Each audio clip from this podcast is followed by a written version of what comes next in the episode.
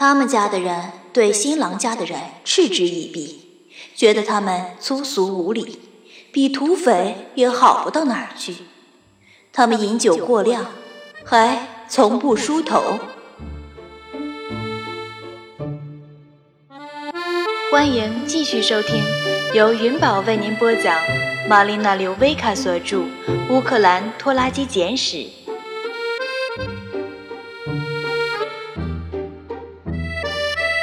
请听第6集《婚礼亮照》上集。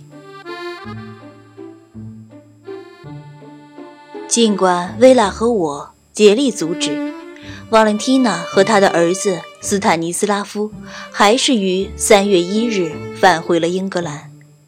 他们在拉姆斯盖特入境，持的是为期6个月的旅行护照。没有一个基辅的英国使馆人员反对他们获取签证，也没有一个拉姆斯盖特的入境官员哪怕是粗粗地检查一下他们的护照。一回到彼得伯勒，他们就搬进了鲍勃特纳的家。瓦伦蒂娜在教堂附近的一家旅馆找了一份工作，并立即开始着手实施嫁给我父亲的计划。所有这些情况都是我通过数小时的电话交谈拼凑出来的。我父亲对自己的计划秘而不宣，把我和姐姐都蒙在鼓里。每当我们直截了当地向他发问时，他总是顾左右而言他。但他不善撒谎，所以总是轻易露馅儿。他忘了自己对我们分别说过什么，而且他以为我们还是不跟对方说话。但我们已经开始情报共享。到头来，他当然还是把1800英镑拱手相送了薇拉。他把他们存入了他的户头，而他毫不犹豫地将他们一取而空。他不在这儿时，他一直都在定期给他寄钱。哦，真的，太过分了，那肯定是他大部分的养老金。大姐头的声音一下子提高了8度。他还借钱给他和斯坦尼斯拉夫买从利沃夫到拉姆斯盖特的长途车票。后来，瓦伦蒂娜又对他说，他还需要更多的钱，办理奥地利的中转签证。哦，咱妈的话绝对是正确的，他毫无常识。等他把钱花光了，就不得不罢手了。也许吧，也许这仅仅是个开始。父亲不仅仅将这位一贫如洗的乌克兰美妇人从水深火热中拯救了出来，而且还责无旁贷地做到了抚养他那出类拔萃的天才儿子的位置上。斯坦尼斯拉夫现年14岁，一直被视为未来将自主开业的心理学家。我父亲花了一笔小钱儿，给他测了一下智商，于是乎得了一张证书，上面宣称他是一位天才。基于此，顺便提一句，他还是一个天才音乐家，会弹钢琴。这孩子在彼得伯勒的一所声誉卓越的私立学校占据了一席之地。当然，他这样聪明绝顶，才能屈尊莅临当地的综合中学。那是只有那些农民兄弟的子女才适合去的地方。花了大价钱将自己出类拔萃的天才女儿送进一所一流学校的我姐姐，对此怒不可遏。将我那出类拔萃的天才女儿送进当地综合学校的我，也同样怒不可遏。我们的愤怒使得电话线滋滋地直冒火花。我们终于有了共同之处。此外，还有一个共同点，正如罗密欧与朱丽叶以生命为代价所揭示出的那样，婚姻绝不仅仅是2个彼此相爱的人的事，它还关乎2个家庭。薇拉和我都不想让瓦伦蒂娜进入到我们的家庭。我们们得正视此事儿。我们不想让如此平凡的人顶上我们家族的姓氏。这可不是我说的。得了，薇拉，我们的家族也并非不平凡，我们只不过是普普通通的家族，与别人家没什么两样。我开始向大姐头那自命不凡的家族历史的守护人身份发出了挑衅，她当然不干了。我们来自货真价实的中产阶级家庭那劲儿的，我们可不是什么暴发户。那奥特雷奇科家是，那什么，富农？是农场主。农场主变成的马贩子。是养马人。总之是哥萨克人，有点野蛮，你得承认。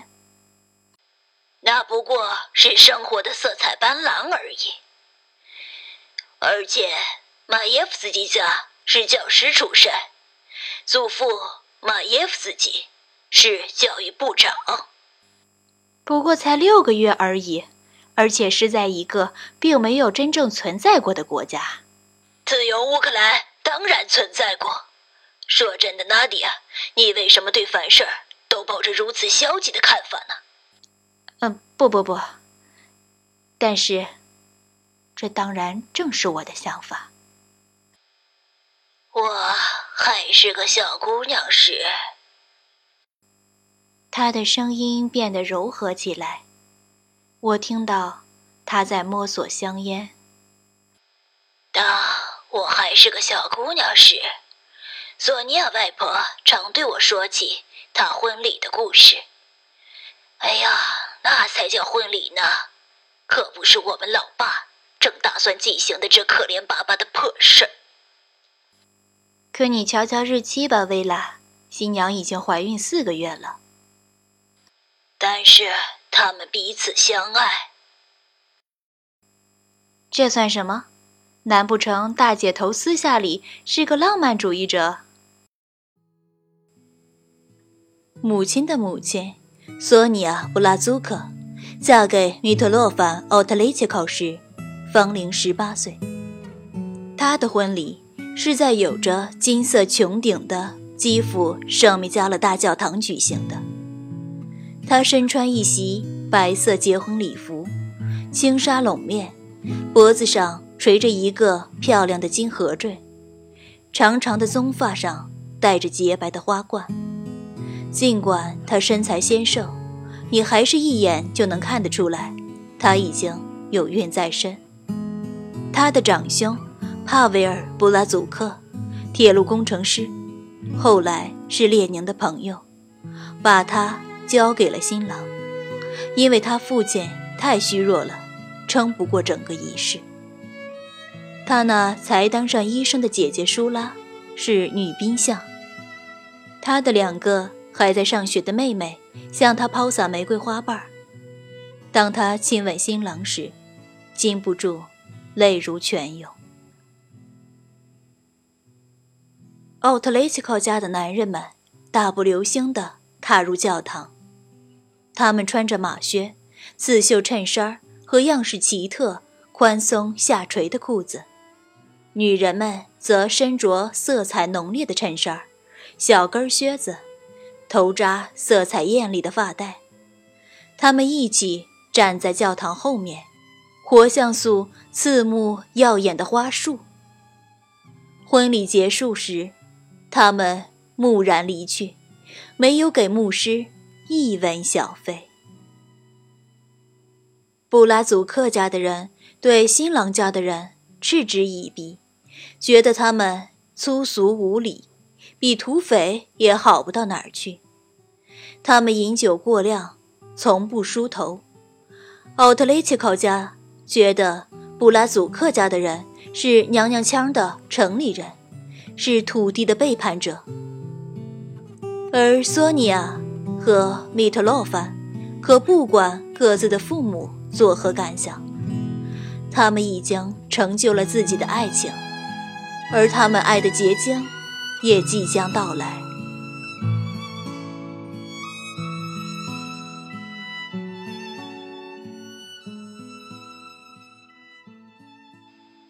1953年的时候，他不出意料的被推倒了。你说什么？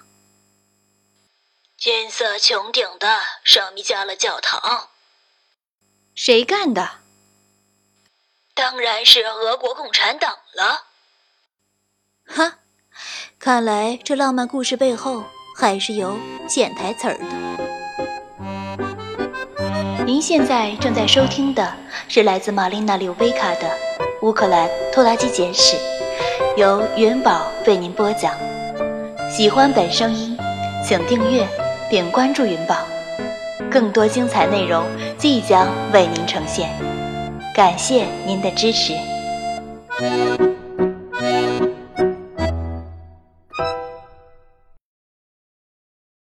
爸爸和瓦伦蒂娜也是相爱的，薇拉。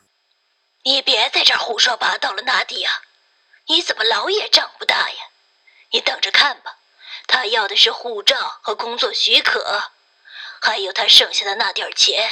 事情再清楚不过了，他只不过被他的肉体给迷住了，这是咱爸唯一的话题。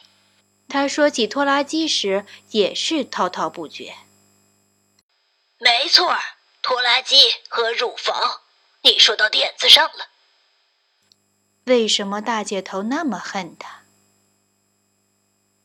那么咱爸咱妈的关系怎样？你觉得他们是因为爱情而结婚的吗？你不觉得从某种程度上说，那是一种权益婚姻吗？那可不同，时代不一样。在那样的一个时代，人们为了活下去，必须得做他们不得不做的事儿。哎，可怜的妈妈，得与爸爸终老，毕竟他挺过来了。多么残酷的命运啊！1930年，我母亲18岁，她父亲被捕了。那时离肃清运动大于其可怕的巅峰还有几年，但事情还是按照恐怖所惯有的方式发生了。深更半夜传来敲门声，孩子们在尖声哭泣。外婆索尼娅·奥特雷切科穿着睡衣，乱蓬蓬的头发散乱地垂在脑后，向军官们苦苦地哀求：别担心，别担心。外公在被捆走时回头喊道，他身上只穿着起床时的衣服。早晨我就回来了。可是他们再也没有见到他。他被带到基辅的军事监狱，他在那里受到的指控是曾秘密训练乌克兰民族运动战士。可这是真的吗？我们永远也无从知道。他从未接受过正式的审讯。6个月的时间里，柳德米拉和他的弟弟妹妹每天都陪着母亲带着食物去监狱。他们把东西交给站岗的警卫，满心希望其中哪怕一小部分能送达父亲手中。一天，警卫说：明天你们不必再来了，他再也不需要你们的食物了。他们很幸运，在肃清运动的后期，不仅是有罪之人，就连他们的家人、朋友、同事，凡是被怀疑与他的罪行有牵连的人，都会被送去改造。欧奇雷特考被处决了，但他的家人得以幸免。不过留在基辅对他们来说不再是安全的。柳德米拉被从大学的兽医课程中除名，她现在是人民公敌的女儿。她的弟弟妹妹也被学校开除，他们搬回了移民区，挣扎度日。谋生不是一件容易的事儿，尽管布尔塔瓦的农田是整个苏联最肥沃的土壤之一，农民还是得忍饥挨饿。1932年秋，军队掠夺了全部的收成，就连下一年的玉米种子都被夺走了。母亲说，饥荒的目的在于打击百姓的精神，强迫他们接受集体农庄。斯大林相信，农民的思想意识是狭隘、贪婪、迷信的，所以应该被一种高尚的同志般的无产阶级精神所取代。真是缺德透顶的胡说八道，唯一的精神就是让自己活下去，吃吃，明天也许就什么都没有了。母亲说，农民吃掉了自己的牛、鸡和羊，然后是自己的猫和狗，然后是大老鼠和小耗子，再然后没什么可吃的了，就开始吃草。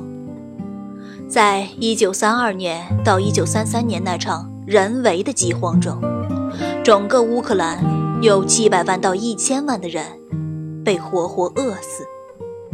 索尼亚·奥特雷切科是幸存者，她从地里挖来草和野菜做成稀汤，她挖山葵的根和杨蓟的块茎，还在菜园子里找到了几个土豆。